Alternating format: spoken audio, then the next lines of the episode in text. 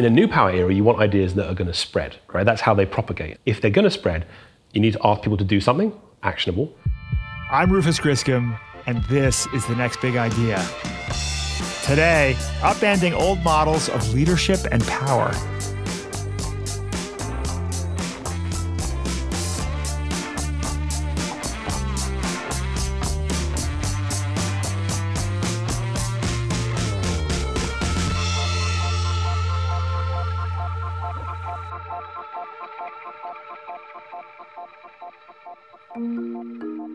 Robin Sather has a secret.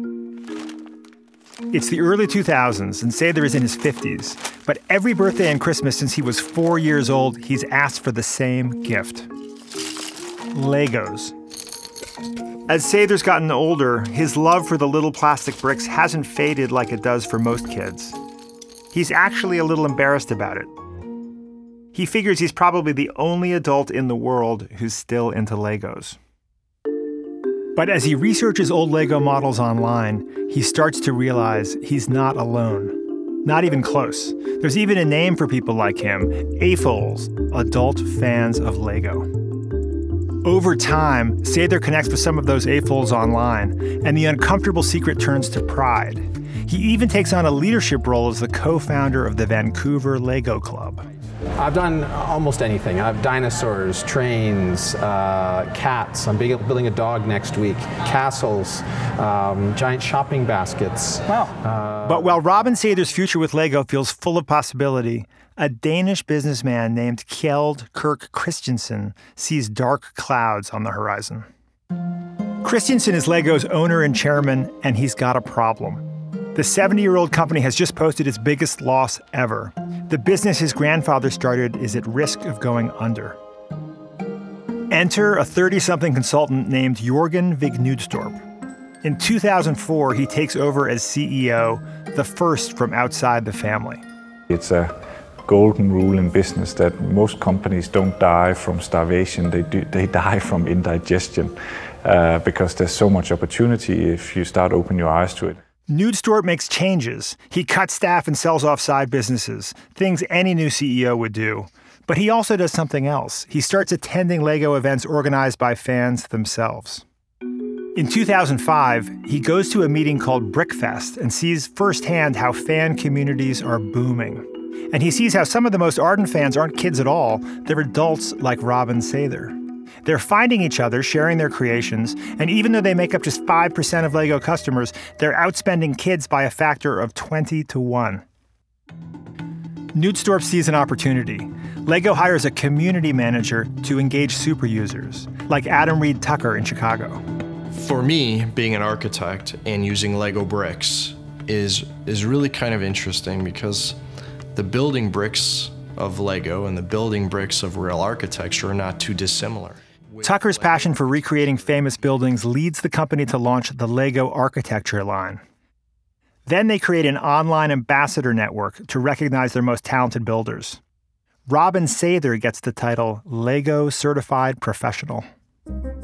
Finally, the company develops an online system to crowdsource creations from superfans, allowing them to vote on ideas. The best ideas become new products. Tapping into their adult users and giving them more influence helps fuel a dramatic turnaround. By 2018, Lego is worth $7.5 billion, making it the world's most valuable toy brand. Which leads to the question what does the Lego story tell us about the changing nature of power? The Lego story you just heard is from a book called New Power how power works in our hyper connected world and how to make it work for you. It was written by Henry Timms and Jeremy Heimans. New power is the idea that connected crowds are changing our businesses, our culture, and even our politics at least as much as traditional corporate titans or political leaders. Timms and Heimans say Lego's willingness to give some control to their customers is a great example of how to tap into it. Timms is CEO of Lincoln Center for the Performing Arts in New York City. Before taking the job, he ran the 92nd Street Y, a renowned cultural and community center. He's also the founder of Giving Tuesday, which has raised more than a billion dollars for charities and other causes. Tim spoke with our next big idea curator and best-selling author Daniel Pink at a studio in Lower Manhattan. The LinkedIn Podcast Network is sponsored by TIAA. TIAA makes you a retirement promise, a promise of a guaranteed retirement paycheck for life. Learn more at TIAA.org backslash promises pay off.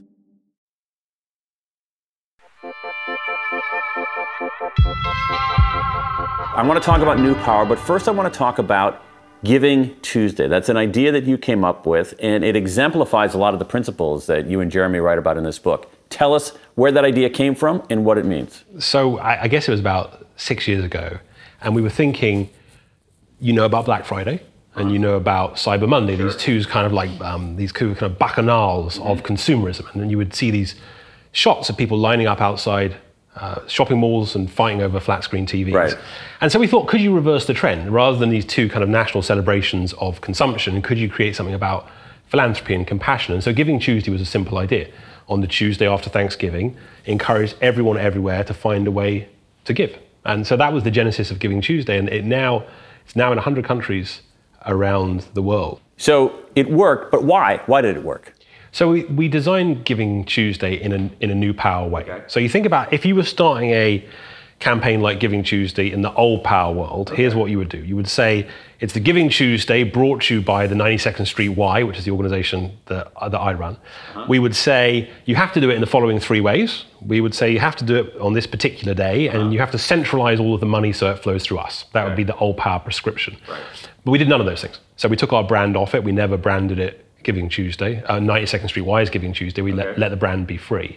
And we encourage people not to do things the same way, like a franchise, but to take Giving Tuesday and to turn it into whatever it needed to grow and become. So I'll give you a couple of examples. The, the, the organization Dress for Success, who help women get back into the workplace, organized Giving Shoes Day, which was a day of donating shoes for women going back into the workplace. The University of Michigan uh, organized Giving Blue Day. uh Go Blue is what you say when you talk about the University of Michigan. I Believe me, I'm from Columbus, Ohio. so I know you, that. you yeah. know about this. I, I, went, I went there once and just said "Go Blue" a lot, and I was very popular. So, like, so, so, so giving giving Blue Day, and they raised last year over 5.4 million dollars from their community. Now, in the old power world, if someone took your brand and then changed it into something new, uh, you would do this straight away. You would say cease and desist, right? This call the lawyers. Um, in the new power world, what you're trying to do is create brands that start moving. One of the things Jeremy and I talk about a lot in the book is it's only a movement if it moves without you. What- And what we're trying to do now in the new power world, whether you're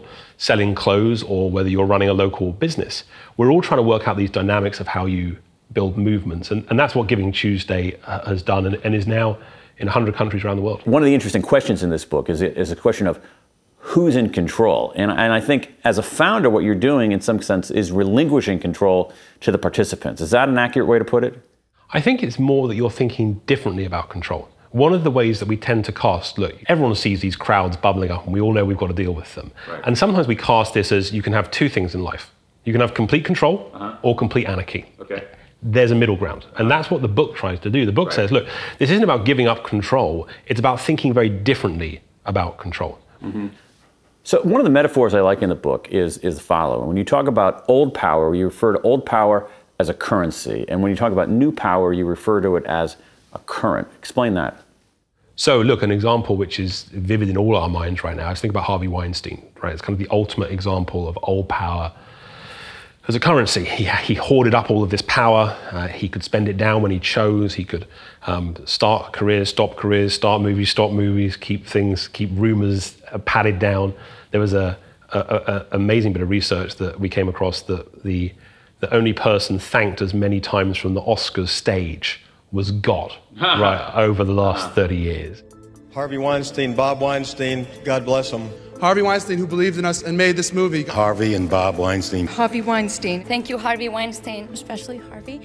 But then, of course, Weinstein's old power empire comes crashing down. Weinstein, the New York Times reporting allegations by numerous women who say the Hollywood mogul sexually harassed them. His alleged victims over nearly three decades include stars like Ashley Judd and Rose McGowan. Hollywood reels at the news.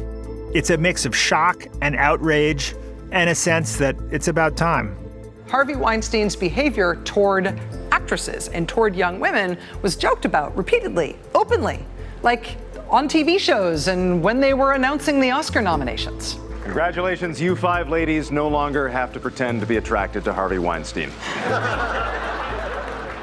The allegations keep coming. Within three days of the Times article, Weinstein is fired by his own company. Within two weeks, he's kicked out of the Academy of Motion Picture Arts and Sciences and the Producers Guild.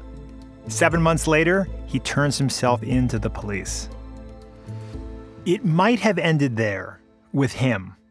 A massive story, but a story we're familiar with. A Hollywood power player brought down by scandal. But that's not what happened.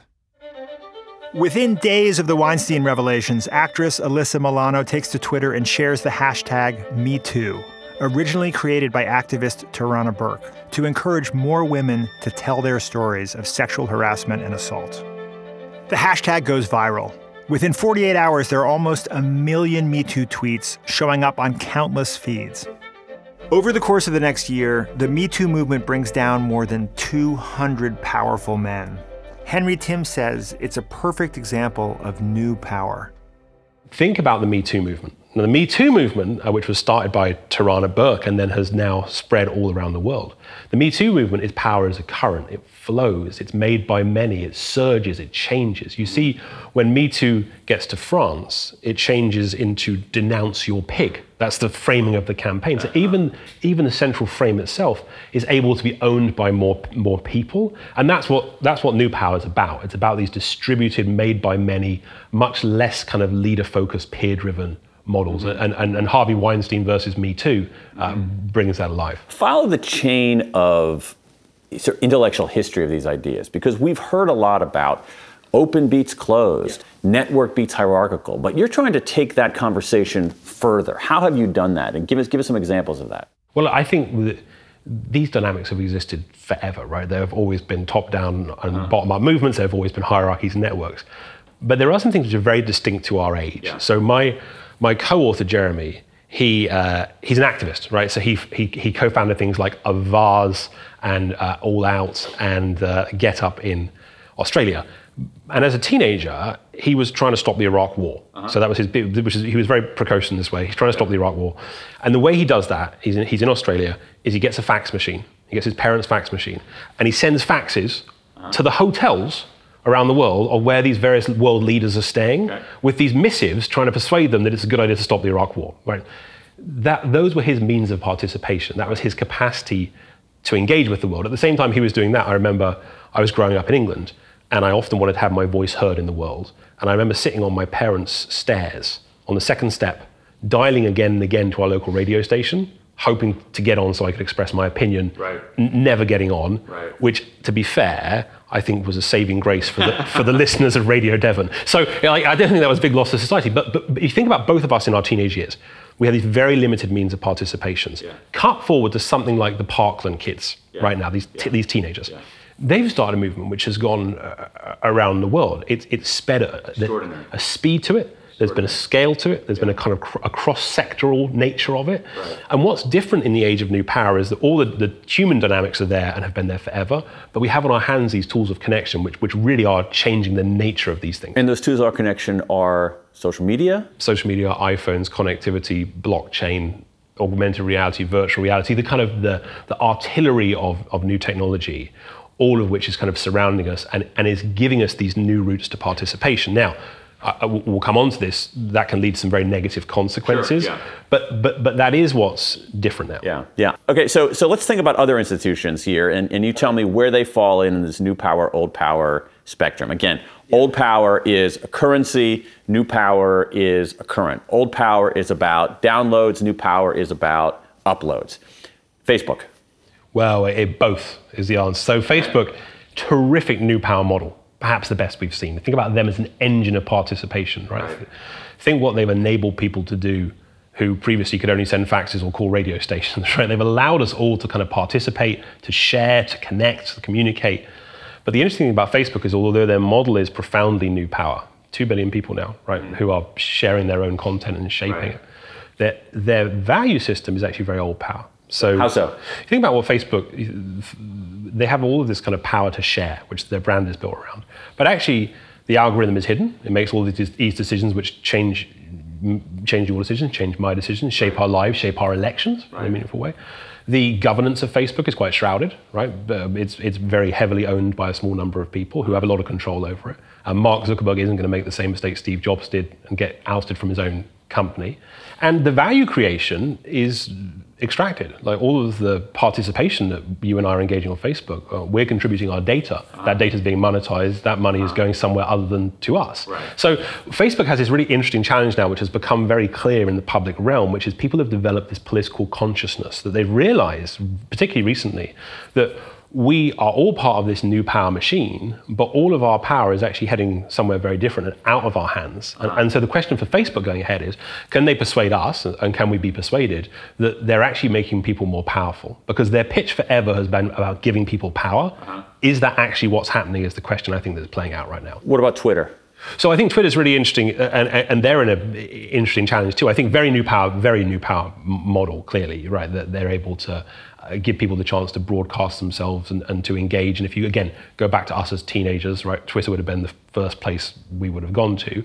Uh, th- their model is interesting. Investors are always dissatisfied with Twitter because it's not making enough money. Right. But actually, if you think about what they're doing in the world of ideas, there are some very positive things coming out of Twitter. The, the issue that they have now is dealing with the very negative side of new power, which is Twitter again and again. Which is? Well, I think particularly in which it can spread things like hate. There's some interesting data which just came out recently from the Anti Defamation League about anti Semitic tweets. And it's in the millions. I mean, millions of individual tweets. And those millions of tweets are being shared millions of times. Uh-huh. So there becomes this really interesting moment where, uh, and threatening moment where the tools democratize, which I put in heavy quotes, right. they democratize people's access to ideas. Uh, and that brings with it some extremes that none of us can feel very comfortable about right. spreading. So I think Twitter is, is Twitter has the same compromise problem that Facebook has. I think to a lesser degree. I think Twitter, for what it's worth, also has developed more of a, a cultural connections with its users, particularly its super users, which which Facebook hasn't managed to do. Right. Let me give you a two-part one. Okay. Uber yeah. and Lyft. Who's newer power? uh, essentially the same model, but the way they think about culture, I think, is slightly different. So Uber has kind of almost seems to have gone out of its way to find ways of coming into conflict with its world, right? When, when the delete Uber movement rose up, its drivers weren't on its side, its riders weren't on its side, the media wasn't on its side, influencers weren't on its side. They had right. no uh, community they had built around this amazing tool, right? Now, what, what Lyft is doing, I think, more successfully than Uber, is they are building more of a new power community around a new power tool. So there's a, there's a moment where Uber's having a, another price, another price decrease. Now, price decreases are terrific for us as riders. They're awful for drivers. So, so well, it depends on the elasticity of demand. Well, yeah, no, all right. That, well, this is the this is the arg- argument that Uber made. So. Friday night, Uber just sends text to all their drivers saying we've cut prices. Right, uh-huh. that's it. We've cut prices, and and they say, and this is good for you. Right, the, the, yeah. the, great news. Great news. Used to be 47 bucks to get to JFK. Right. It's now 35, and here's how you'll do better drivers weren't immediately enthusiastic about that argument. So they, they issue this by fiat via text to their drivers. Their drivers uh, are upset about this. Lyft know in this moment they've got to reduce prices too. They've been in this situation before. They know if they don't meet Uber's demand, they'll fall behind. But they also know this is going to hurt their drivers. So what Lyft does in that moment is actually reach out to their driver base. They organize a bunch of events with their drivers to help the drivers themselves come up with ideas for how they could help mitigate the challenges of a lower price point. And they lean into building a community around the tool. And, and if you want a prediction, the, the, the platforms and new power models who are going to work out best in the long term will ally a new power model with new power values. Okay. What Facebook's done at the extreme is got that really badly aligned. Lyft is doing it better. Airbnb is doing it better. None of them are doing it perfectly. Um, I, I want to make that point that I don't think this is kind of, uh, you know, Lyft is good, Facebook is bad. I yeah. think this is a spectrum. Yeah. Um, but the really interesting question actually will be different models. The, the, where, where, this gets really interesting right. is are there actually models that can be completely different in terms of how the value is shared? Because uh-huh. that's where things might get interesting. So, new power techniques have made companies like Airbnb and Lyft billions of dollars. But what can they do for us?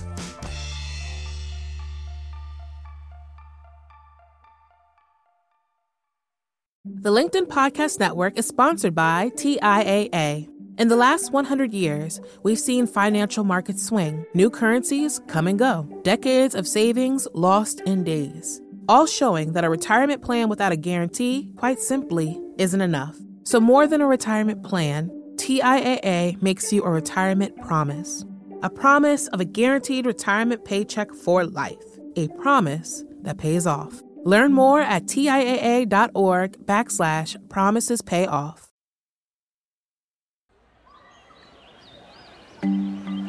It's a Friday afternoon in November 2012. You're an English college student and you've just finished your last class for the week. On your way to your apartment, you get a text. It's a video from your friend. He's wearing a green hoodie. The video follows him as he carefully carries a full glass of beer out his front door and into his low rise apartment complex. He walks to his neighbor's door and rings the bell. Hi, good day. When she opens, he silently downs the entire beer, then turns to the camera. I nominate you, Jelly. Sorry about that. You've just been neck and nominated.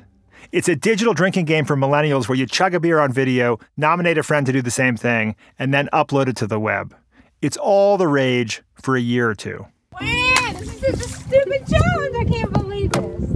Longest. A couple years later, someone forwards you a viral video posted by an American woman named Jessica Lagel. It's a cold water challenge, a new fad based on the neck and nominate model. Okay, I challenge um, Greg and Kelly. I challenge. You have to say their last name. Renza. I challenge Matt and Rebecca Blocker. If you get nominated, you have to donate money to a cause, then jump into a cold body of water and nominate someone else. If you don't jump, you have to pay more. In this case, the cause is an evangelical mission to Africa. Oh Pretty soon, people all over the world are issuing similar challenges to raise money for everything from cancer treatments to fire trucks.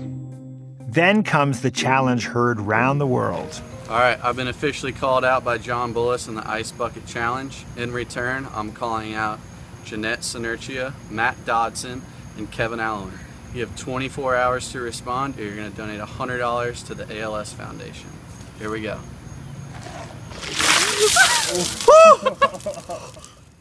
The Ice Bucket Challenge is launched by a semi professional golfer named Chris Kennedy. Between June and September 2014, more than 17 million Ice Bucket videos are shared on Facebook alone.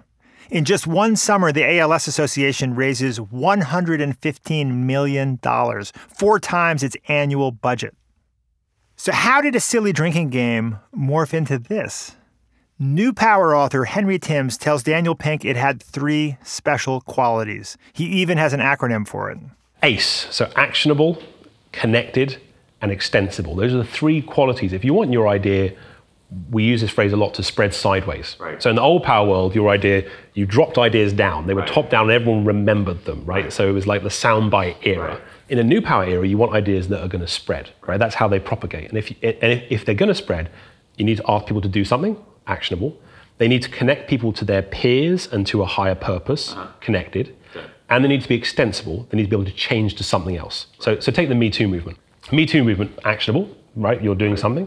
You're saying Me Too. These, you know, women all around the world were prepared to step forward and, and, and, share their testimonies. Connected, it connected you to a peer group. Everyone who shared their Me, Me Too story made everyone else's story more powerful, right. Those collective testimonies spread sideways. Even the very phrase is in some ways magnetic. It's like me too, and you adhere to A someone else. Hundred Yeah. percent right. Yeah, exactly right. Yeah, it's, it, me too. It's adding. It's, it's it's an ellipses, right? Yeah. It adds and it adds and it adds. So it's very connected, both to a cause and to other women, and it was extensible. So it was able to turn into something else. So the example earlier, it, it changes around the world. Where, whatever country it's in, the frame itself can change, but the spirit remains. And I think that's the important insight here is that if you're looking to spread your ideas, if you're running a local business, is it actionable? Are you asking people to do something? Are you connecting them to peers who feel excited too? And is it able to change into something else? Those are the three qualities you need. Right. Okay. So let's let's talk about this at the at the unit of one. How can I use some of these principles of of new power? Again, this idea that it's a current, not a currency. That what you want is you want people, you want your participants to actually create and construct rather than simply to comply. That you want to have people uploading rather than merely downloading. How can I take these principles and become a better leader? So I think the place to start is to think about what you're inviting people to do. We we all in our lives you know, have constituencies. We want to build communities, and increasingly there are more people who could be part of those communities. We will have access to many more people. If all you're asking them to do is to admire your work or to validate you, you're right. never going to get very far. Well, you know, in the old power world, that's what we did, right? We asked people to comply and to consume products. The question is how you build them up to ask them to do more in their lives. So think about how are you asking people to share your message? Not just your message, but actually shape it themselves, turn it into something new. Right. How do you create other people who can own your message, and take it and, and, and, move it and bring it somewhere else? How can you allow them a real sense that this is their idea, not just yours? Exactly. So Giving Tuesday is a good example yeah. of that, right? So the people who run Giving Tuesday at the University of Michigan, the whole community there has as high an ownership stake in that idea as we do, right? We started that idea, but the reason it spread is because we were genuinely committed to the idea of other people owning that idea. Um, often in the old power world, what we mean when we talk about wanting our ideas to spread or starting a movement is we mean we just want more fans. We, want, we want even more people to admire us or, right. to, or to buy our product. Right. But are we really prepared to, to, to give some space up and let other people dig in? That, that, I think, is the key question. Let's say I'm starting a business, all right? How do I fold in these principles into the design of my business, into my very business plan? Well, from a business perspective, I think one one piece of work that we were very focused on the idea was how money is flowing differently. So how do people think about transactions? So in the in the new power world, we have this idea of the participation premium, which says if you want to get people engaged in your product, your products need to have three key elements to them. Um, one, it needs to be a great product, so it's an economic transaction. You, you sell you sell a great product. Two, it needs to have a kind of altruistic sense to it. You need to feel like you're part of a community by being a part of that product. And then three, you need to create ways in which people can then actually come into this and bring their own ideas to the table. So there's this incredible story that, that we learned about in the book of a game called Star Citizen. Right, so this, this video game. So this is essentially a startup. He's got this video game, and this, this famous game designer who's disappeared for 10 years comes back and he says, I'm going to save the PC game. This is the age of kind of Angry Birds and Candy Crush, and people mm-hmm. have stopped playing PC games. Mm-hmm. I'm going to save this game. He can't get any money from, from traditional backers. He goes to the crowd and says, Help me back this game. Let's co create this universe together called Star Citizen. And he says to all these fans, Look, we can imagine what it could be like, what your ships could be like. They had a lot of message boards early on, a lot of fan fiction, a lot of kind of creativity. Fans start creating their own radio stations, and they start raising all of this money. So very quickly they get to $3 million, which is pretty good for, for a game that they thought they only needed two to make it. But they keep raising money. They get to $15 million. They keep raising money. They then say to their fans, why don't you buy ships for this future world? Buy a ship now, and then when this game exists, you'll have a ship in your hangar. So they start buying conceptual ships that will eventually exist when this game is released. Mm-hmm. They get this sort of like Tesla. It, yeah, right. It, is, it, it, it actually there are some real there are some real similarities with Tesla, um, a cheaper price point. But they so they get this point. This and eventually they've raised seventy five million dollars. They hire Luke Skywalker and um, uh, Mark Hamill and, and, Gillian Anderson for the X-Files to voice over the characters. They, they create new symphonies, they create new languages, it's, and that's almost $200 million now raised for this game. And the game still doesn't exist. Uh-huh. This is now, it's now three or four years late. And there's this community of people out there who have have seen huge value. And obviously, a lot of people think this is a Ponzi scheme. But actually, when you talk to some of the people inside this world, they're seeing huge value created already because they have this real sense of purpose. They're part of something. They're part of building this amazing cause, this amazing cause they've built around a video game. And they feel like they genuinely can shape the product. They feel like they're part of this world being right. created. And so, if you're starting a small business, you look at a story like that and you can either think, well, this is just crazy video game stories, or you can think, there are some lessons in this which, which can help me, which is whatever your product is, can you connect it to a higher peer community and purpose? Okay. And whatever your product is, how are you creating people, how are you giving people real ways they can get their hands on it? And really shape it themselves. And, and that is about giving up some control. The decision to transform Neck and Nominate from a drinking game to a multi million dollar fundraising tool wasn't made in a boardroom. The game's originators didn't know it at the time, but their idea had all the elements it needed to become something bigger and more meaningful. And its evolution may have something to teach us about our public life. From the minds of visionaries to the desks of disruptors, I'm Lars Schmidt, host of the Redefining Work podcast. Join me each week as we explore the new world of work through the lens of those shaping it CEOs, HR leaders, investors, and more. Be a part of the conversation that changes everything. Subscribe to Redefining Work today.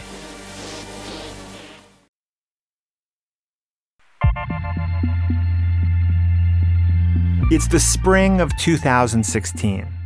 A British maritime research team decides to ask the public to help name its newest vessel.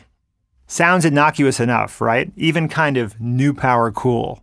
But what unfolds is a culture clash of epic proportions. Henry Timms tells Next Big Idea curator Daniel Pink why it didn't work.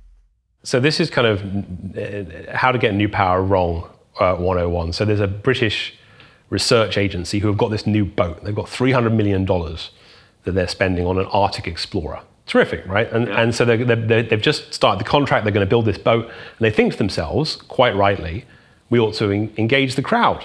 So let's, and this is when it goes wrong, let's ask them to hashtag name our ship. Okay. Now, Seems very new power. Seems like a great idea. So far, we're giving up yeah. control. It's great. We're allowing people to it's, participate. We're having them upload rather than download. Oh, so far, so perfect. Sounds great, Henry. But what happened? Well, things start. Here's the first sign things may not work out terrifically well. They launched this campaign via press release, which is the first signal that things might not work out great. And they say in the press release, "Help us name our ship." Perhaps you'd like to call it something like Shackleton oh, or, or Endeavour uh-huh. or Adventurer. Okay.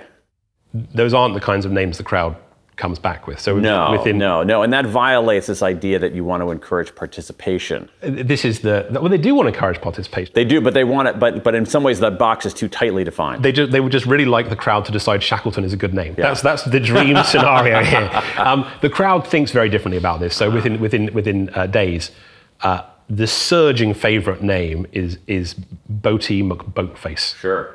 And Boaty McBoatface isn't just a bit popular; it's it's epically popular. It's popular everywhere. It's in all the newspapers. Although in tenth place, and I think this was very badly overlooked, was I like big boats and I cannot lie, which I really thought should have done much better. In any case, they it goes viral. It's everywhere. It's in all the pubs. It's on the TV shows. It's in all the newspapers. It goes across the world. The New York Times covers it. CNN covers it.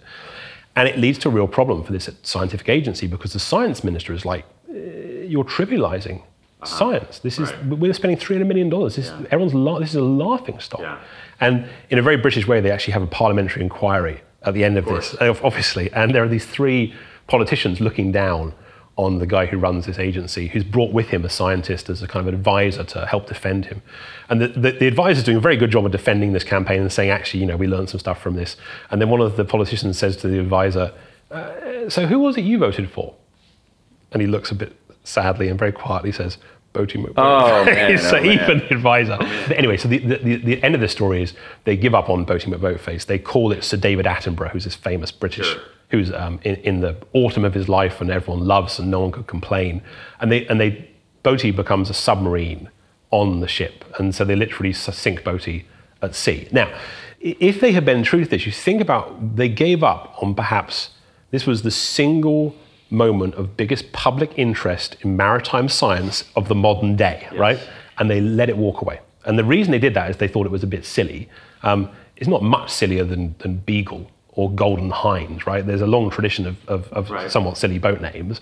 But they gave it up because they weren't prepared to think strategically about the crowd. In this scientific, in this inquiry at the end of it, the critique was, um, you know, the internet is trivializing science. Uh-huh. But actually what happened here is that the science trivialized the internet. They didn't really want the crowd engaged. They weren't really prepared to give up any control. They hadn't thought carefully about it. Right. They just kind of lurched at the crowd right. and assumed something good would happen. In their book, Timms and Heimans talk a lot about leadership in a new power world. It's not just about learning to use new tools, it's also about having the courage to change how organizations are structured. For leaders steeped in old power thinking, that can be a heavy lift. Can the impetus for change come from somewhere else? How do I take these ideas into the workplace if I'm not in charge? Right? I'm just a, you know, I'm, I'm working at a 20 person a design firm or insurance company, and I'm not the person who is nominally in charge. What do I do with these principles? So I think there's a lot of there's a lot which can be done uh, to encourage people who are in charge to think differently. One of the things we've seen a lot with companies is the, the great archetype. A lot of companies recognize they need to change, right? That's not a new story, but they'll often bring in the disruptor. They'll bring in some person who's 27 years old who used to work at, Facebook, who, who's going to come in. They're going to change everything, and often those people won't be successful because they won't have any legitimacy. The, the culture will be too big a clash and they'll make a lot of people feel very left behind. If you're someone who's got a lot of ideas and you want to shift outcomes in the workplace, think about the people who are senior to you who you can help make this shift. Because they want to shift too. They recognize all these old power skills aren't going to get them where they need to go next. But they're often feeling very threatened by the world of the crowd. They're often feeling threatened by people like you who are approaching the world with a different set of values. Mm-hmm. So I guess I would adopt a senior leader, would be my advice here. Find a senior leader, adopt them, help them make a shift. And by, by making them a shift, the likelihood is they'll take them with you. Uh, and the other thing I would say is, is be prepared to experiment. I was with a, a company who, who we know quite well recently, and a really interesting story which kind of points to one of the challenges in the modern workplace. So there's a, there's a young woman there who's one of their kind of superstars, and she's in this one function. Uh, it's not a technical function. And she's in one function, and she, she's dealing with this, um, this app, which is no good. It's an internal app, it's not really working properly, she doesn't like it. So she teaches herself to code in her lunch breaks and in the evenings and creates a new app which is better than the one people have existed and puts it into the market. So suddenly you've got this person who is in a very new power way, not prepared to sit in her lane, right? right. Not prepared to just sit and be patient and wait until her time comes. Not prepared to expre- express the kind of the walls of the old power world. But she's created something of amazing value to the institution, right? But that value comes at a cost that is threatening some people who have done those jobs for a long time. Right. The real question in moments like that is how do you as a company think about that employee, right? Are you going to reject it? A lot of companies would. Not your job, don't do it. Are you going to tolerate it, which is okay, look, she tried hard, fair enough, it's a good product, let it go. Right. Or are you going to embrace it? Right. And I think that's the question for companies is we often scold younger people right now, right? They're moving too fast, they want to do too much, they want to be promoted too quickly, they want too many jobs. I think that's quite a tired argument. The other way of thinking about that is you've got all these people who want to do stuff. Mm-hmm. They, they want to move the needle. Your job as a leader is to make it easier for them, not to tell them to sit in line. And so I think in the workplace, if you're the boss, um, making space for people who want to upload is a really important idea. Yeah. And if you're the person who wants to upload, recognizing you can't just walk into a workplace, shout, screw you, I'm disrupting, and, and, and, assume that's going to get you to a good outcome because it won't. You have to be sensitive to a cultural shift. Let's go back to, let's talk about this in political terms here. We talked a lot about the commercial side of it. What do Black Lives Matter and Trump's Make America Great Again movement have in common? So definitely Black Lives Matter, I think, is a terrific example of mm of new power model with new power values, right? So the model itself, it's, it's surged around the world. It was started by three women, but is now uh, owned by people everywhere. Right. So terrific example of that. The way it's designed, it's grabbed, it's turned into new things, it extends. it, it is power as a current. It's right. flowing around the right. world. Um, but but what, what else happens with Black Lives Matter is it genuinely makes people more powerful. They use this great phrase about how they think about leadership, which is it's not leaderless, it's leaderful that uh-huh. actually Black Lives Matter, it, it creates more space for people right. to be leaders. Right. Now, what, what Trump, uh, and we should be very concerned about this, what Trump got very right was he realized that, that people wanted more agency and more belonging, right? What, what he did well with his campaign was that people who were invested in it felt like they were given avenues to participation. And you look back at the, the favorables of Hillary and, and, and Trump, neither of them were anything to write home about, but Hillary's were always higher. So she had greater favorability, but what Trump had was greater intensity. Mm-hmm. Like what he actually, at the end of the day, he was able to get people more excited, more engaged, more outraged, and that's what swung it for him. And, and that's the lesson, I think, that that was a new power model because Trump wasn't trying to control everything and keep it all standard and the same. The more chaos, the better. The more extreme, the better. The, the more energy, the better. Like he was trying to spread that out into the world. But of course, it all reverted back to him. Trump wasn't trying to create a leaderful movement. Trump was saying, I alone can fix it. And so he surged the energy of his crowd to a very different outcome than, than Black Lives Matter. It's, it's not old power bad, new power good. Um, it is bring these two together in the right way. That's how you get the outcomes that we're looking for in the world. From, uh, from your lips to the world to ears, Henry Timms. Thank you so much for being part of the Next Big Idea Club and for doing this conversation. We're honored. Thank you so much.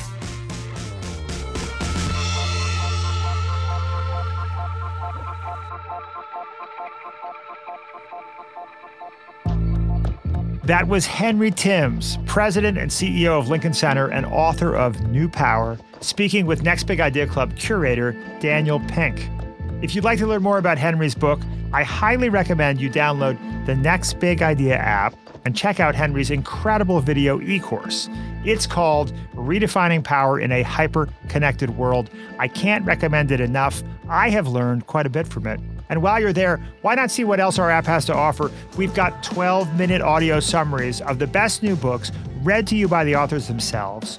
A new one every single day of the week, ad free versions of this podcast, more conversations with Daniel Pink and our other curators, Malcolm Gladwell, Susan Cain, and Adam Grant, and lots more. Follow the link in our episode notes to download the Next Big Idea app today or just type in Next Big Idea wherever you get your apps. Mark your calendars. Giving Tuesday is scheduled for November 30th this year. If you want to learn more about it, we've got a link to that in the episode notes. If you like this show, tell the world or just your friends. And if you have a chance, leave us a review and a five star rating. It really helps us get the word out. Follow us on Apple Podcasts, Spotify, the Next Big Idea app, or wherever you're listening right now.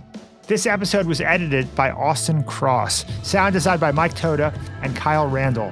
Costa Galanopoulos is the one man band behind our incredible theme music, and our executive producers are Caleb Bissinger and Michael Kovnat. I'm your host, Rufus Griscom. See you next week.